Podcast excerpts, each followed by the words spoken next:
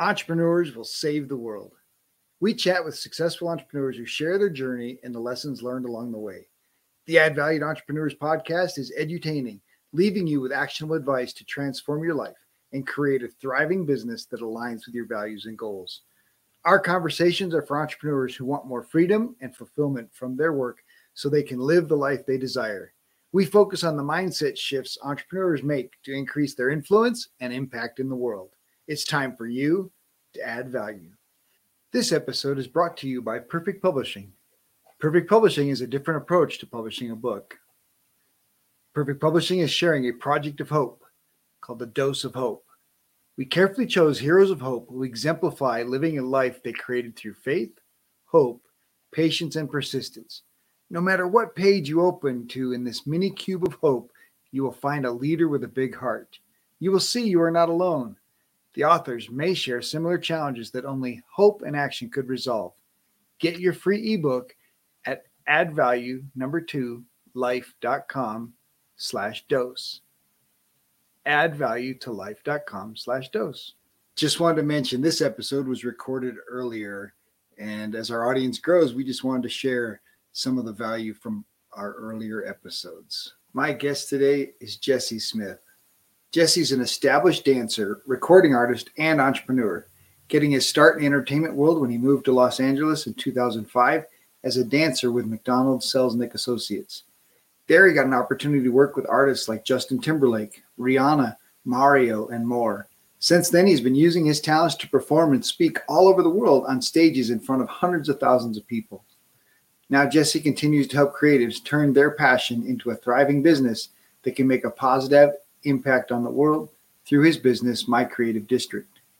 Through My Creative District, Jesse co-founded the Worldwide Dance Challenge, an online dance show competition streamed in one hundred twenty-five countries, where they brought dancers from around the world with all different styles to compete head-to-head, live, online, in front of a live audience for a chance to be named the world's best. I'm so excited to have this conversation with Jesse today. Man, Jesse, thanks so much for joining me today. Appreciate you jumping in on the show. Absolutely, man. It's an honor to be here. Appreciate the invite. All right.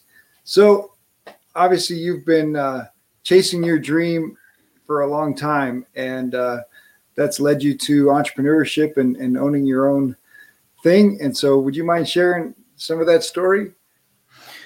Yeah, I mean, ever since I was, I mean, my dream when I was a kid was, you know, I wanted to be a performer on stage. My first concert was at three years old, sang the books of the Bible in my church, and uh, got addicted to the stage ever since. And so Uh, high school, you know, um, I never really, I, I went through the school plan because that was the right thing to do. But in my heart, I knew like being on stage and, and performing was what I wanted to do. And so um, I just, I, I, everything that I did was a means to get there. And so uh, I was a one semester college dropout. I went to college uh, by kind of like a, a referral from my mom, because my mom was like, you know, the personality you have, you'd be so good as a doctor. And, and she was a nurse. And so I thought, well, I'll try that out. And, and, uh, but I quickly realized that it just wasn't for me.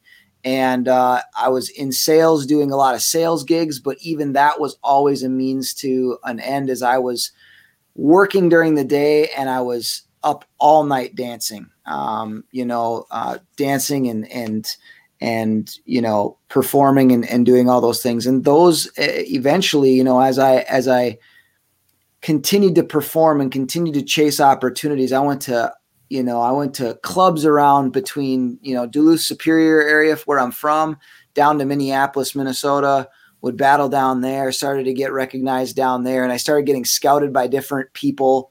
Um, and, you know, there's a lot of people out there that are kind of just full of, you know, full of, full of crap. And they're, they're trying to really sell you a, a, you know, some sort of a P R package or E P kit or something like that. And so I went to tons of those things only to realize that it was just another dead end. But I ended up finding an opportunity to get myself down to Orlando, Florida, um, for an audition actually put on by Lou Perlman, who started, uh, the, uh, N Sync and all those guys. And, um, I got scouted. Um, I ended up, you know, out of fifteen hundred dancers, ended up top ten on stage and got scouted everywhere from M T V, Caribbean Cruise Line, all the major dance agencies, K S A, M S A, um, and and Clear and Block and all those guys, and ended up choosing my choosing my uh, agency and moved out to California thirty days later. And that's when I started really pursuing the whole Hollywood dream.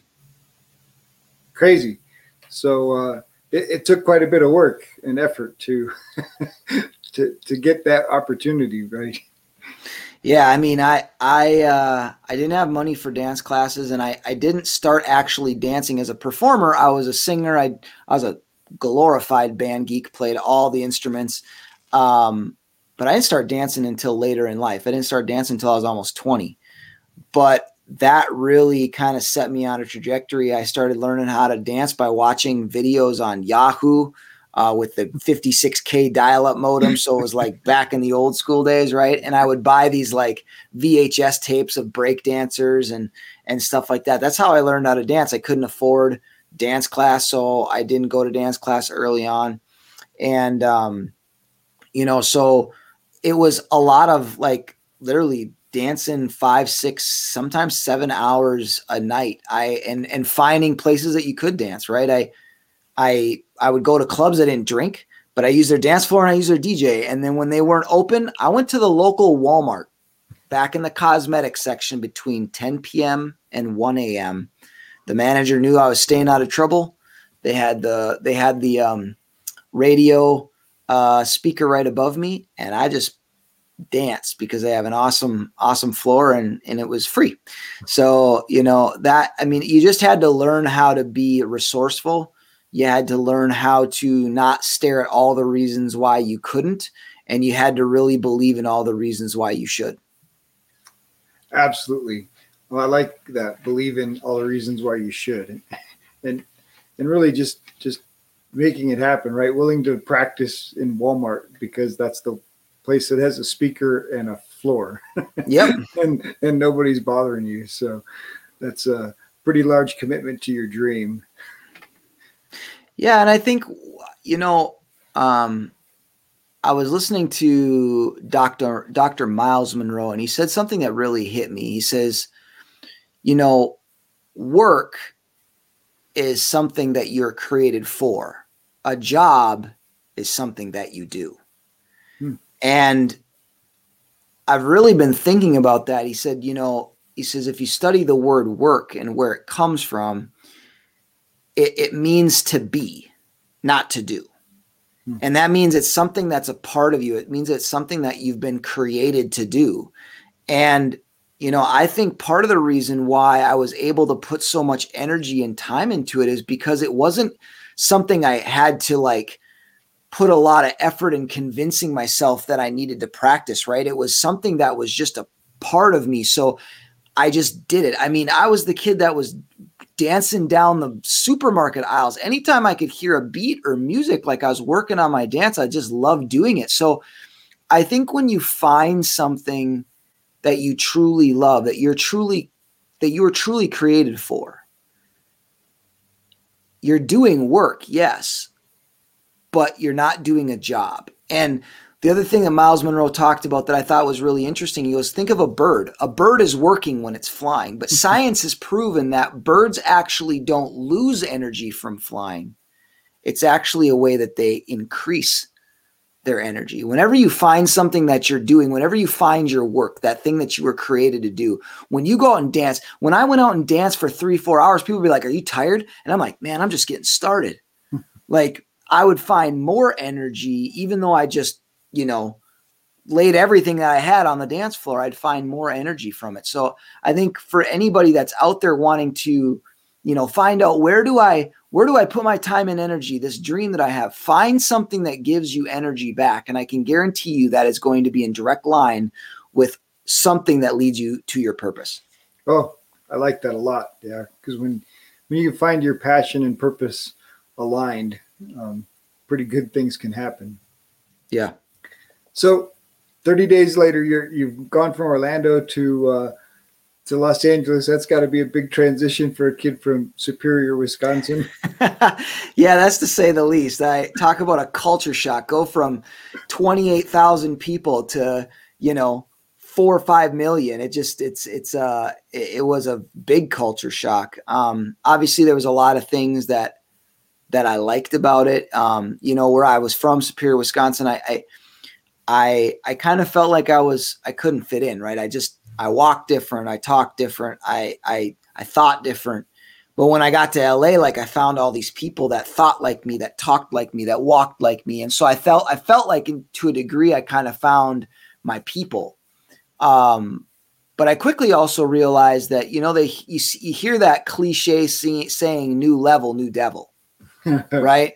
And yes, I found, I got to a new level. I, I was signed by a, a dance agency. I started going to auditions, started to, you know, get to know the people that were already dancing and going on tours with Usher and Justin Timberlake and all these kinds of people.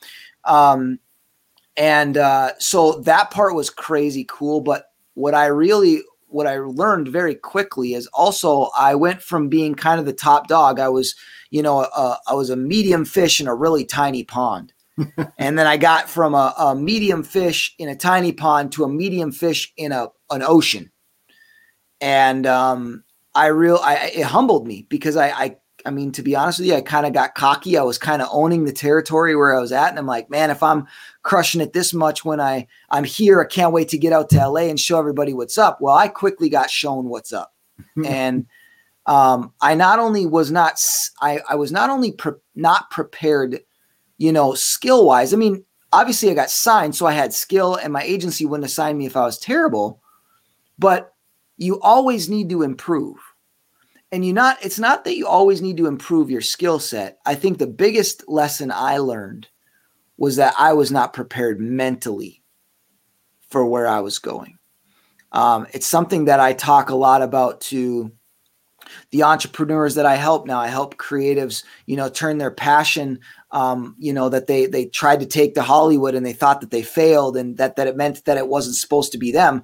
I'm now helping them take that passion and turn it into a business.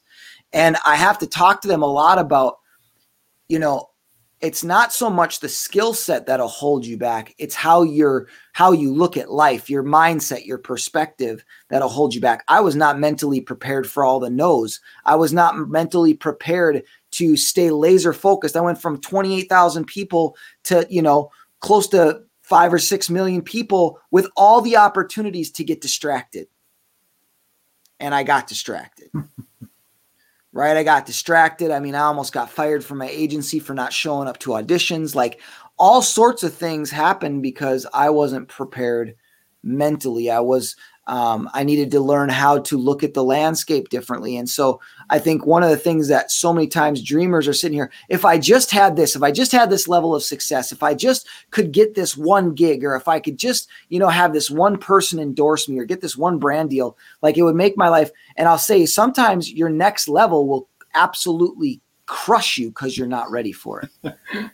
And that's actually what happened to me by going out to L A. Wow. So what, what helped you the most with your mindset? Man, um, well, first of all, a little maturity. um, I mean, I didn't really start learning about mindset consciously. Like there was subconscious things that I kind of picked up and stuff. I mean, I went, you know, when I was out in L A, I, I went to a hundred auditions. I heard a hundred no's before I got my first yes. You know, um, that's, that's a lot of, a lot of pills to swallow, a lot of people telling you you're not the right thing. And you know, you, you got to go back into the drawing board. You got to get better here. You got, and so I just had enough stubbornness to push through that. But again, I still had so many other pitfalls that, um, it really ended up crushing me. In two thousand six, I ended up moving back home to Superior, Wisconsin. I almost committed suicide because I just couldn't mentally handle being back. And I thought because I wasn't in a specific location that my dream was dead. I had lost all my opportunities and I just didn't know how to mentally, I didn't know how to mentally, you know, navigate through that.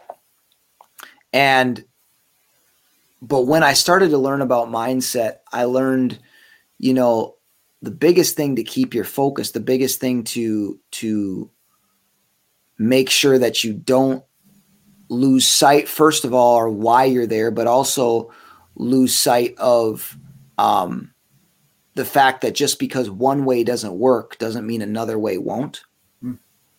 Is I constantly, I mean, I started learning, I started reading books. I mean, obviously that that's kind of cliche now. Everybody knows read books, but like Unlimited Power by Tony Robbins started to change my perspective. Um, fifteen Invaluable Laws uh, of Growth by John Maxwell, and started to dive into that. And then I started investing in people that would invest back into me. I started getting mentors that would keep me focused, that would keep me, you know, that would keep me um, looking at the right things, and also challenge the way that I was currently looking at my life and currently looking at my situation. I love the, the quote by Wayne Dyer that says, when you change the way you look at things, the things you look at change. So many times we're running around trying to find different opportunities. It's not sometimes that you need a different opportunity. Sometimes you need a different perspective on the opportunities that are actually already in front of you. Right. And that was the biggest thing that I took away. Um, you know, when I first started to go on this mindset journey. And honestly, as soon as I started applying those principles, a lot of my life started to change. Yeah, imagine that. So now you recognize the value of mentors. What what are some ways that mentors were able to to help you? Well, I think first of all is is you're going to have mentors that are are are going to be there to mentor you through maybe a chapter of your life, and you're going to have mentors that are going to be there that are going to mentor you through, you know, um, lot, a lot longer stages. Maybe they're going to, they're going to mentor you through the rest of your life. Um, but the mentors have done three things for me. One, one, they have, um, been an open door for me to ask questions. Now, one of the things that I learned is that a mentor will not change your life just as much as a course will not change your life. Um, I, I, I, I tell this to people all the time. There is no course on the planet that will work for you. There's no mentor on the planet that's going to work for you. They'll give you information. They'll give you consulting. They'll give you coaching. They'll give you tips. They'll give you ideas. But ultimately, the only person that's going to be able to do the work for you is you. Amen. And so, um, but if you want to be able to get the most out of your mentor, I learned quickly that I had to start asking better questions. You know, John Maxwell says the quality of your life is in direct proportion to the quality of questions that you ask yourself. If you want better results, you need to ask better questions. And so I started learning that I needed to ask good questions. I also needed to learn that information without application is absolutely worthless. Carol, or, uh, um, Carolyn Leaf, who is a neuroscientist out of South Africa, Um, she has a, an amazing podcast, and I heard her say something one time that actually, because we're in such a information age, that we are taking in so much information, but we're not actually taking action on that information. And science is showing that it's causing cognitive dissonance because we know what we should be doing, but we're not doing it, which is actually causing physical brain damage. So I had to start learning that, yes, I can ask questions and they can give me tips, but if I don't start taking action, I'm not going to get the result. And one of the things that I found is the valuable mentors that you want in your life, I mean, they're valuable for a reason. They've got great results. They've done amazing things. And so if they're going to take time to mentor you, whether you're paying them to do so or not, it's not because they have, you know, they don't have a shortage of people that they could be helping. Let's just put it that way. So if they're going to give you their time, you better make sure that you give them your attention. And how do you show them that? By taking action on the things that they're actually giving you advice on doing. So you can come back and actually show them, okay, this is what I did. And then the other thing that the mentors have taught me in my in my life is that failure does not mean you're unqualified. Hmm. I've had plenty of, of my mentors have to talk me out of an old mindset that said, you know, we're naturally gifted for certain things and we're naturally gifted for, for, for, we're not naturally gifted for some. You know, I, I grew up with that old adage, you know, I didn't grow up on the wrong, right side of the tracks. I wasn't the lucky one. You know, I, I didn't grow up with a lot of money. You know, my, my parents struggled a lot of my life, and, and, and I had grandparents with bad mindsets when it came to money. And so, um, I often viewed a failure as kind of a sign that that's, that was, that was God's way of telling me that wasn't the direction I needed to go mm. down.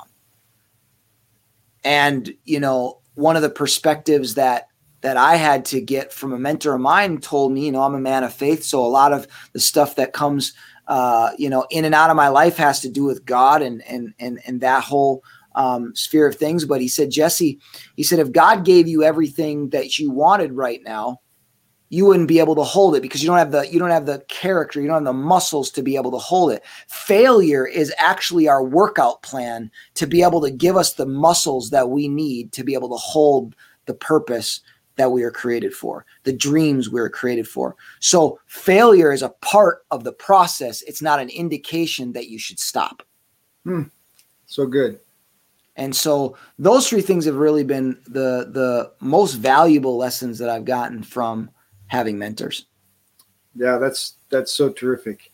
And obviously you've transitioned a lot from, you know, getting those first hundred no's and realizing that a no, a no isn't personal.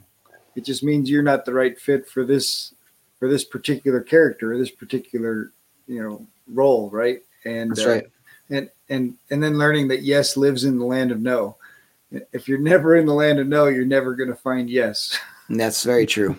That's very true. And so having to go to all those all those auditions and keep going to that one hundred first one um, for the for them to say, hey, you are the right fit, and this is going to be a great thing, um, because you have had some of those successes, right? I mean, yep. You've gotten to do some really cool things that that launched your career as a dancer, um, and then even in the midst of that, life throws us challenges, right? Like, I understand your parents made a decision to move. That that's another transition for you. Yeah, they they moved. I mean, part of the reason why I came home from L A kind of was because um, they were transitioning. They were moving to um, Malawi, Africa, to be um, missionaries over there. And, uh, you know, so I was to come home to take care of their estate. Now, I had a lot of things that were Uh, I have a lot, I had a lot of things that, that happened. Um, you know, I was supposed to be gone for three months. I called my agency, told them, hey, listen, I'm only gonna be gone for three months. I'll be back. Um, and you know, when I literally parked my car into my parents' driveway, when I drove in, um, August sixteenth of two thousand six or August fifteenth of two thousand six, um, I heard a big bang and, uh, looked under my car. I don't know much about cars. Um, I'm definitely not your handyman. I can barely change my own oil, and I'm I'm finally okay with that. Um, but uh, but I got this had heard this big bang, and I looked underneath my my my car, and it was so loud. My dad came outside, looked underneath my car, and my transmission had literally fallen out of my car. Um, and you know, I might have done some cool things: dance with Justin Timberlake, dance with Rihanna. That didn't mean they paid a ton. Right. So I was still a broke performer, and it was like, that was really a downward spiral for me. Again, didn't have the mentality, the mindset to be able to handle challenges well.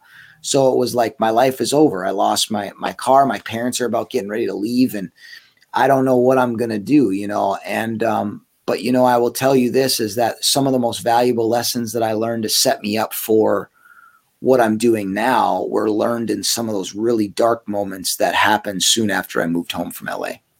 Hmm. Yeah. So I think this is the time you start to shift to from performance to thinking about impact. Yeah. I mean, uh, I, I had actually gotten a call out of the blue from somebody. I don't even know how they got my number. And they said, hey, Jesse, um, I'm so-and-so from Upward Bound. Have you ever heard of that? And I'm like, nah, I don't know. And they're like, well, it's a program that helps first generation college kids get into college. You know, their parents haven't been to college, their grandparents haven't been to college.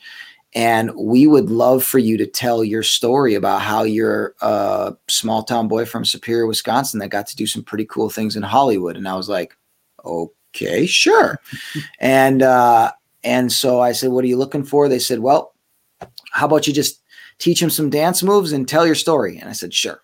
And they gave me a date, and I, I set up, uh, set up shop. And, and so I came over there. I, I taught the, the students some, some dance moves. There was maybe fifty or seventy-five kids there. And, uh, I remember enjoying it a lot. I remember being there. And when I was done, I had these students coming up to me, telling me how much my story impacted their life. And I remember feeling like, man, this feels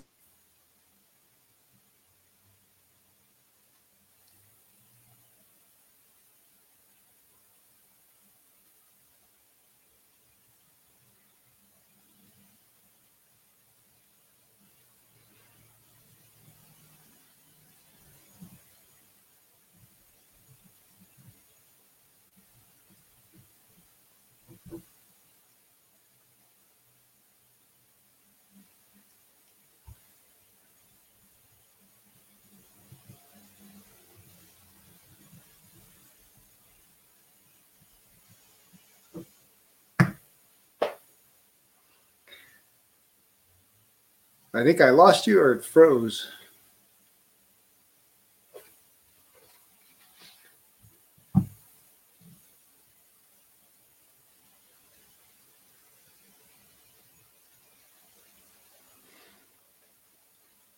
Whoa.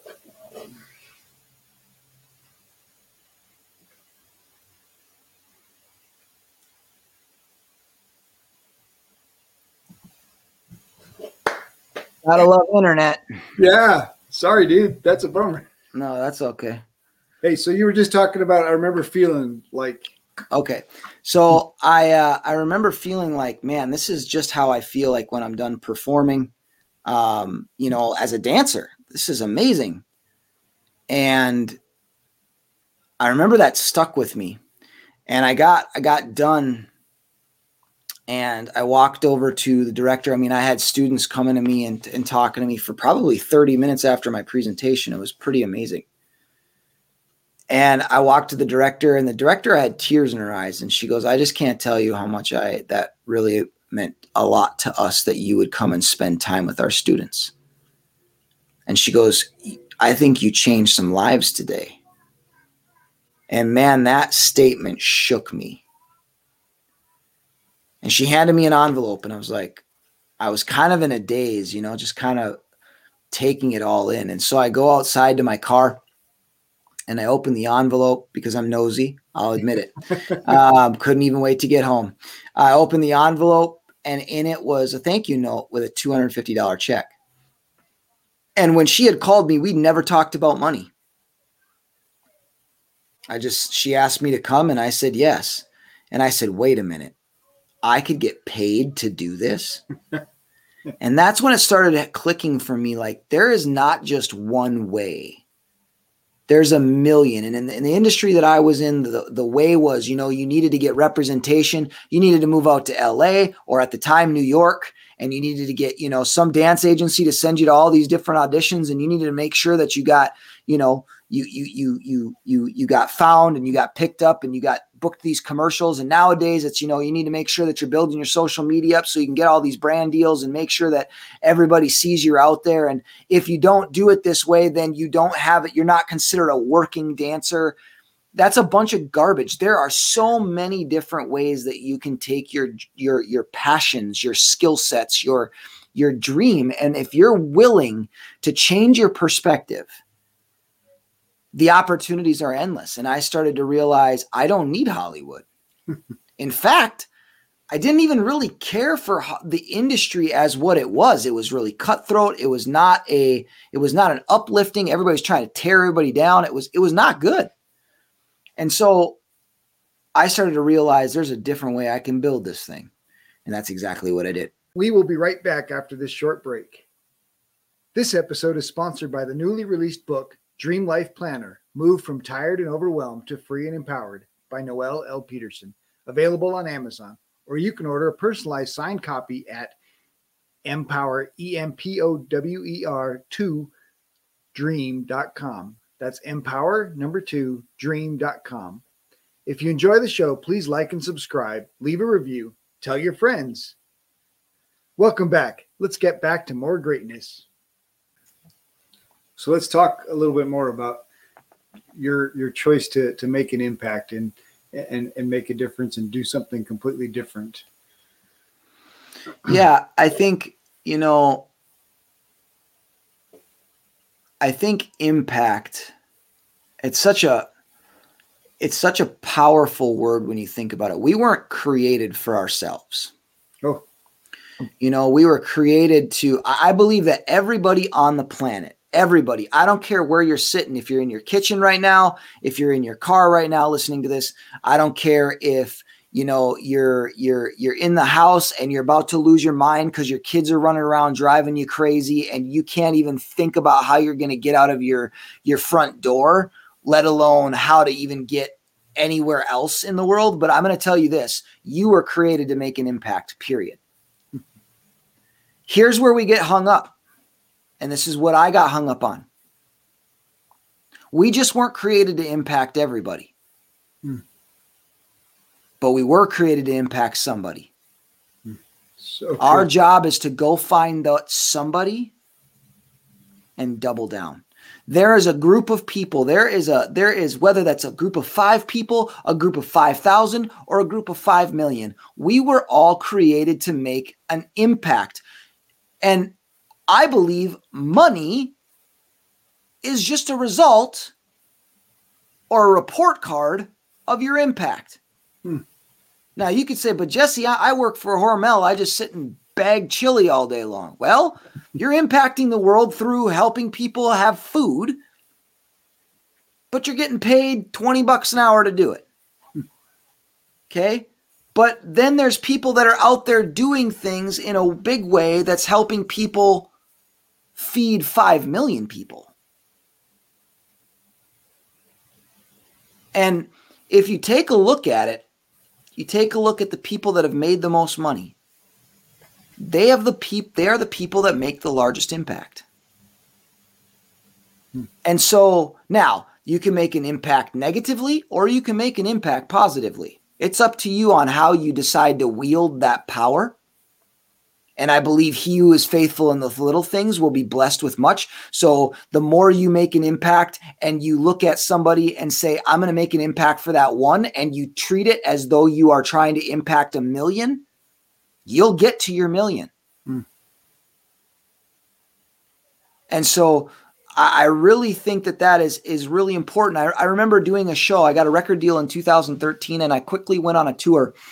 And this one was a small regional tour just to kind of work out the kinks for our larger tour. And um, we were at this, we were at this church carnival. And people were all over. I mean, it was it was super scattered.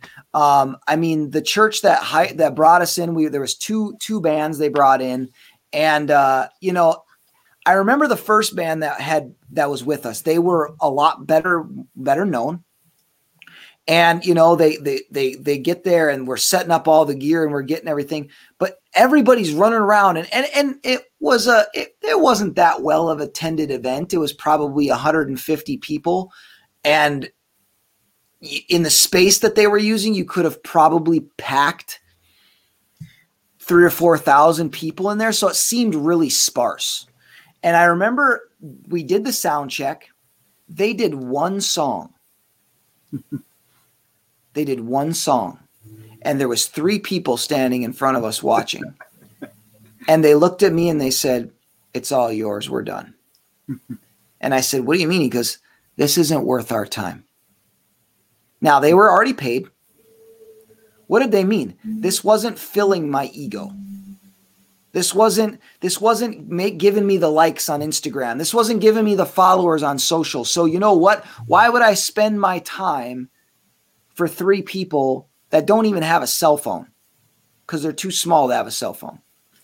Ouch. And that always stuck with me because we went out there and I was like, well, we're here. I'm just going to do the thing. And by the time I was done, you want to know how many people were there watching? Five. Hey, you doubled the crowd. But I doubled, yeah, I doubled the crowd. But here was something that was interesting. I got a call three days later from a guy that was at the that was at the carnival. He says, "Hey, we're putting on a show. It's going to be about two thousand people. We'll pay you X," which was actually double what we got paid to do this show. And he says, "I couldn't help but notice you were performing for those five kids like you're performing for ten thousand. Mm. Nice. And he says, "I don't know really much about you, but to be honest with you, I don't care, because I can tell you don't do this for the clout. You do this because you care." Mm. Nice. And that has always stuck with me. Nice. So let's talk about character. You mentioned that you can make your impact good or bad. So how valuable has character been as you're developing this bigger impact? Man, uh, your character is is your muscle. Because, you know, John Maxwell talks about in his in his book, The twenty-one Irrefutable Laws of Growth, he talks about the leadership lid. And I think leadership and character are kind of synonymous with one another, right? They, they go hand in hand with one another. And you will never be able to outperform your character. You'll never be able to sustain beyond your character. And listen, I'm I'm still learning this lesson. There's days, there's times that I outkick my character, just straight up. There's a lot of people that'll get out there and want to tell you their resume about all the things they've done well. I might have had some really cool moments in my life, yes, but I have done some really stupid things. And and what I have known, what I have found to be true is that because character is a muscle, it is something you constantly need to be working on. It's not like you go on a twelve-month escapade to build your character and then you're good. It's just like a muscle. If I work out in the gym for twelve months straight, sure, I can become shredded. If I stop, I don't sustain that growth. I don't sustain that muscle mass that I that I accrued, right? I don't I don't keep body of after, you know, uh, all that work. If I stop, your muscles start to atrophy. Your character will start to atrophy. Hmm. And so I have learned that it, when I take my ball, when I take my eye off the prize and stop realizing that this is more an inward game than it is an external game, um, start things start to happen in a negative way. And so it's a constant reminder to me that I always have to be building my character. Well, and, and thinking about that, that inward game, how has gratitude served you? Um, you know, that is something that I've struggled with. Um, you know, I, I've tried a million times to be a, to be a journaler. I get like three or four days in and I feel like I'm doing great. And then I fall off for like six months. Um, you know, I do find that when I spy for me, I spend time in, in prayer and reading the Bible consistently. And when I do that, I do find myself being more gracious and, and being more grateful, because I do realize, man, um, God's done a lot for me in my life. It's hard for me to, to reflect and not realize that. So that's kind of how I, I, I focus on gratitude. But I will tell you that I, for the longest time, was a natural problem finder, not a problem solver. I got my importance from telling, from being able to find all the problems. And I remember one of my mentors saying, "Jesse, people don't pay you for problems because they can find those anywhere. They pay for solutions." And I had to realize that gratitude is a solution. And so when I'm having a bad day, when I'm, when a project's going really south, I have to find myself stepping back and taking a look. Okay, where have I, where, what do I have? What's working well? What have I been blessed with? And I sometimes have to speak it out loud just to flip my perspective, so I'm not focused on all the things that aren't going right at that moment. But when I don't do that consistently and I have a tendency to start focusing on the negative, uh, everything around you starts to crumble.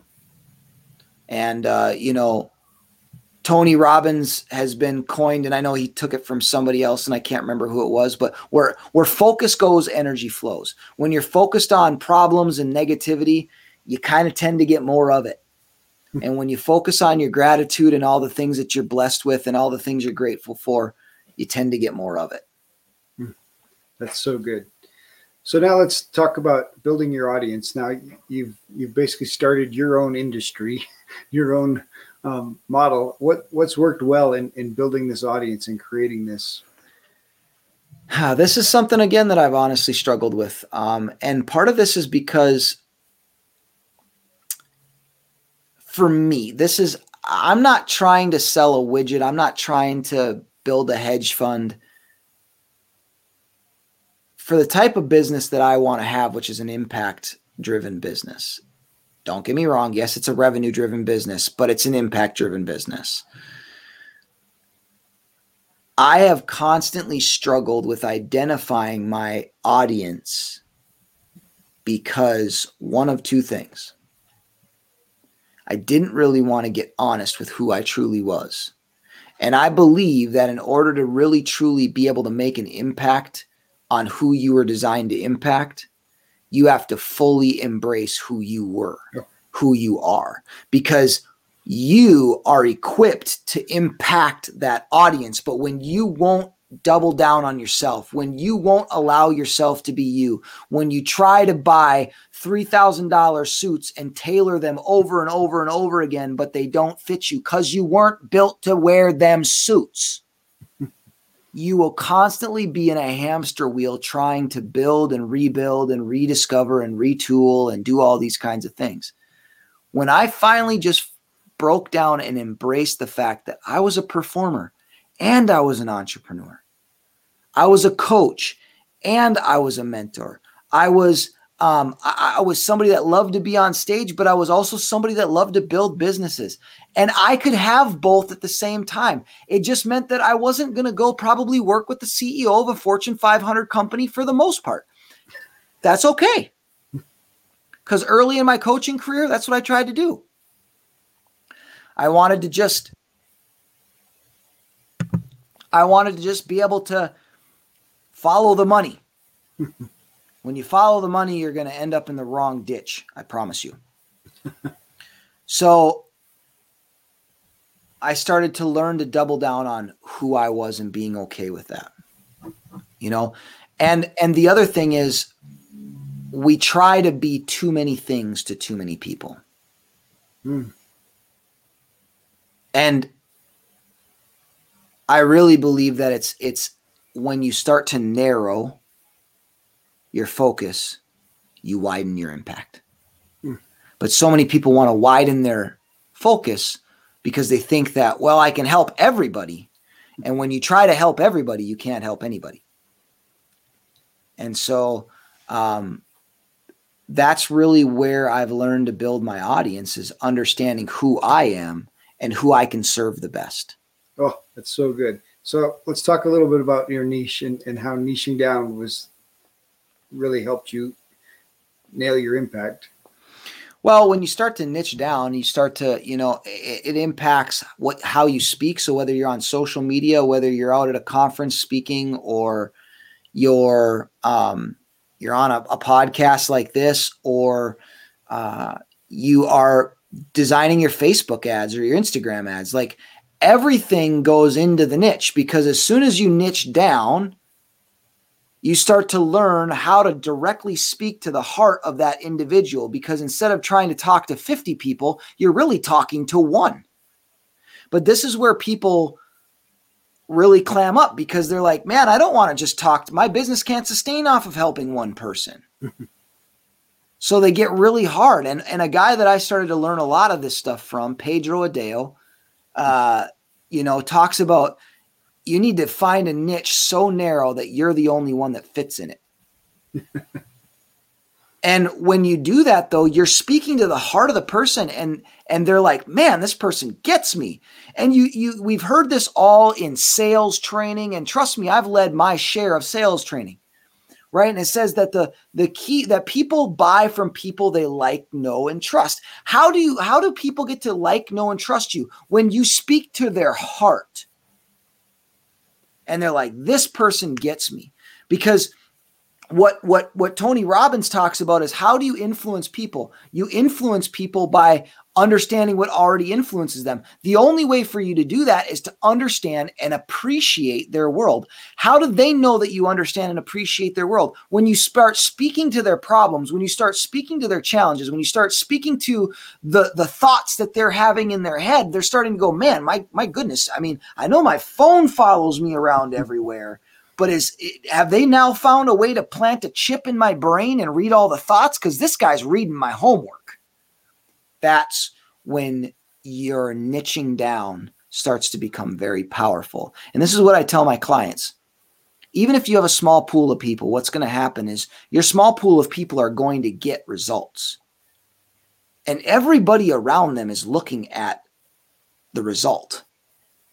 And what's happening is they're, the people that are around them are like, I want to get that result. They're not looking at the other person and saying, oh, well, you're a busy working mom, so I guess that's not going to work for me.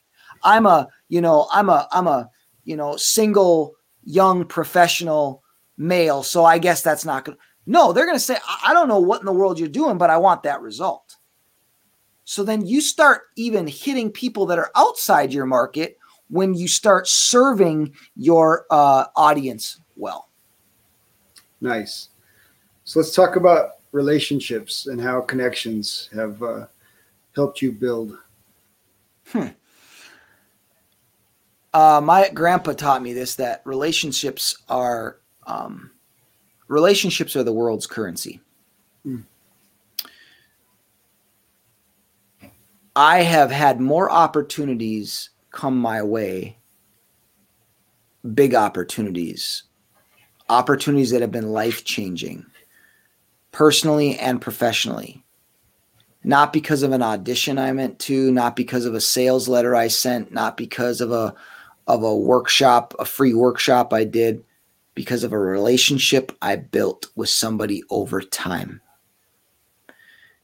And here's the key. I built the relationship with the person because I valued the person, not the position they could put me in. Mm, so good. We have to stop seeing people as chess pieces and start seeing them as human beings. Oh. And start treating them like they are valuable, because our value comes from who we are, not what we do. That's why we're called human beings, not human doings. And when we stop trying to, yes, I believe in being strategic and building strategic partnerships, but when that is the only basis in which you build relationships, or that's the only way that you build basis on valuing people, you start getting into start getting into to trouble. Absolutely.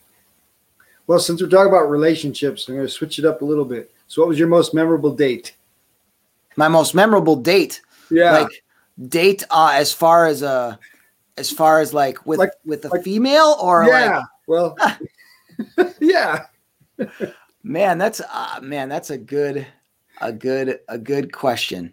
Um, I think, you know, It wasn't even it wasn't even with a, a female. I think one of my most memorable like moments with a friend was, I, you know, it actually happened probably six months ago. I uh, I went through a lot of tough things over the last three years, and I I remember I was living out in L A again. Um, And I was really struggling with some things that were going on in, in my personal life, things that were going on with my business. And I remember being on the phone with somebody, uh, one of my uh, now one of my best friends. Um, and I was talking with him about what I was going through.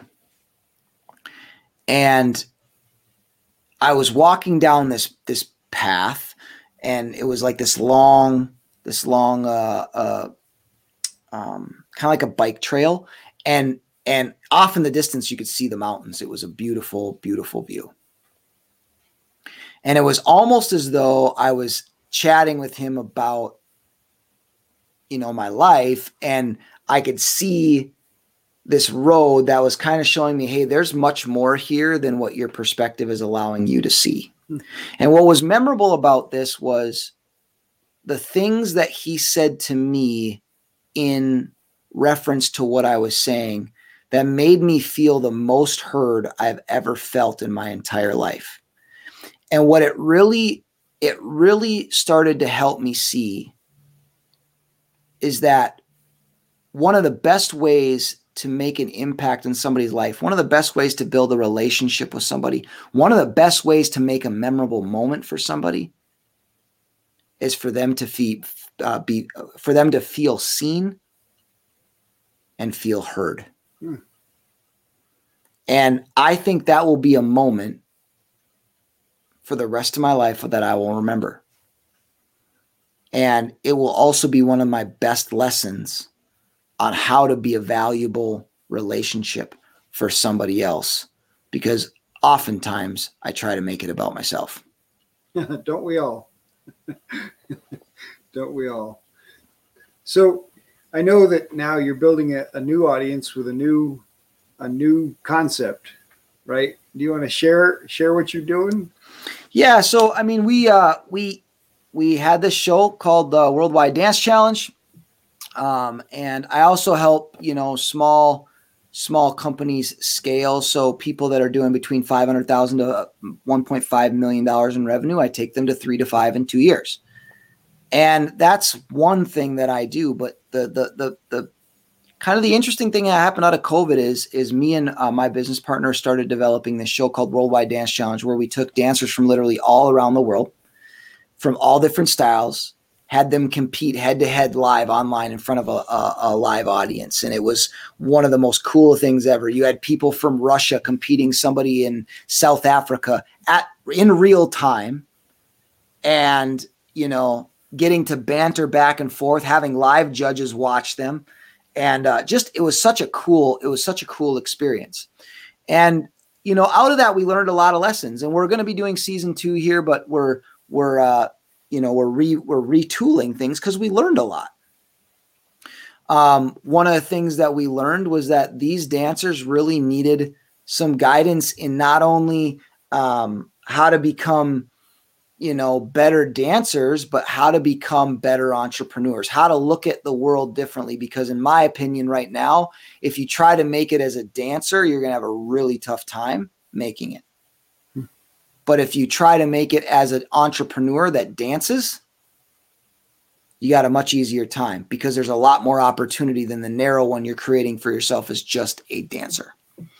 And so um, we, uh, I mean, we had, uh, we went from an unknown show to streaming in one hundred twenty-five countries in less than six months, all organic, and um, just have Uh, an amazing group of people that have su- supported the show, have constantly encouraged us and, and said that the show is a big inspiration to them. Um, and so out of that, um, I built this concept of call, called My Creative District, where I'm helping creatives. So your performers, your singers, your dancers, your, your musicians build a business out of their passion to perform. And these are, these are people that have already been there and done that. So they, they kind of had a similar to experience me, came home with their tail between their legs because they thought that they failed. And now we're resurrecting that dream and helping them see that they can, ap- they can approach it in a different manner and probably have a more um, fulfilling future because they're doing it in a different way. Love the opportunity to help people resurrect dreams. That's exciting. Yep. Yeah, that's pretty cool. So what inspires you? Man, what inspires me? Um, do you know what inspires me is some of the people that I get to work with every day that they're looking at really tough odds and they don't give up and they keep going. Um, my clients inspire me. Nice. Um, my, my, my, you know, some of my closest friends inspire me. I've surrounded, I've, I've been intentional surrounding myself with people that are fighters and are constantly fighting for not only their own dreams, but fighting for the dreams of others. and watching watching them, you know, overcome adversity and obstacles and stuff like that. That's that's really what inspires me. Nice.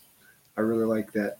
So what's uh, what's been your biggest challenge? Obviously, you mentioned there was a lot going on over the last three years. Um, what, what's been the biggest challenge, and, and how'd you push through it? Um, my biggest challenge has been realizing that your past mistakes don't have to be your future. Mm.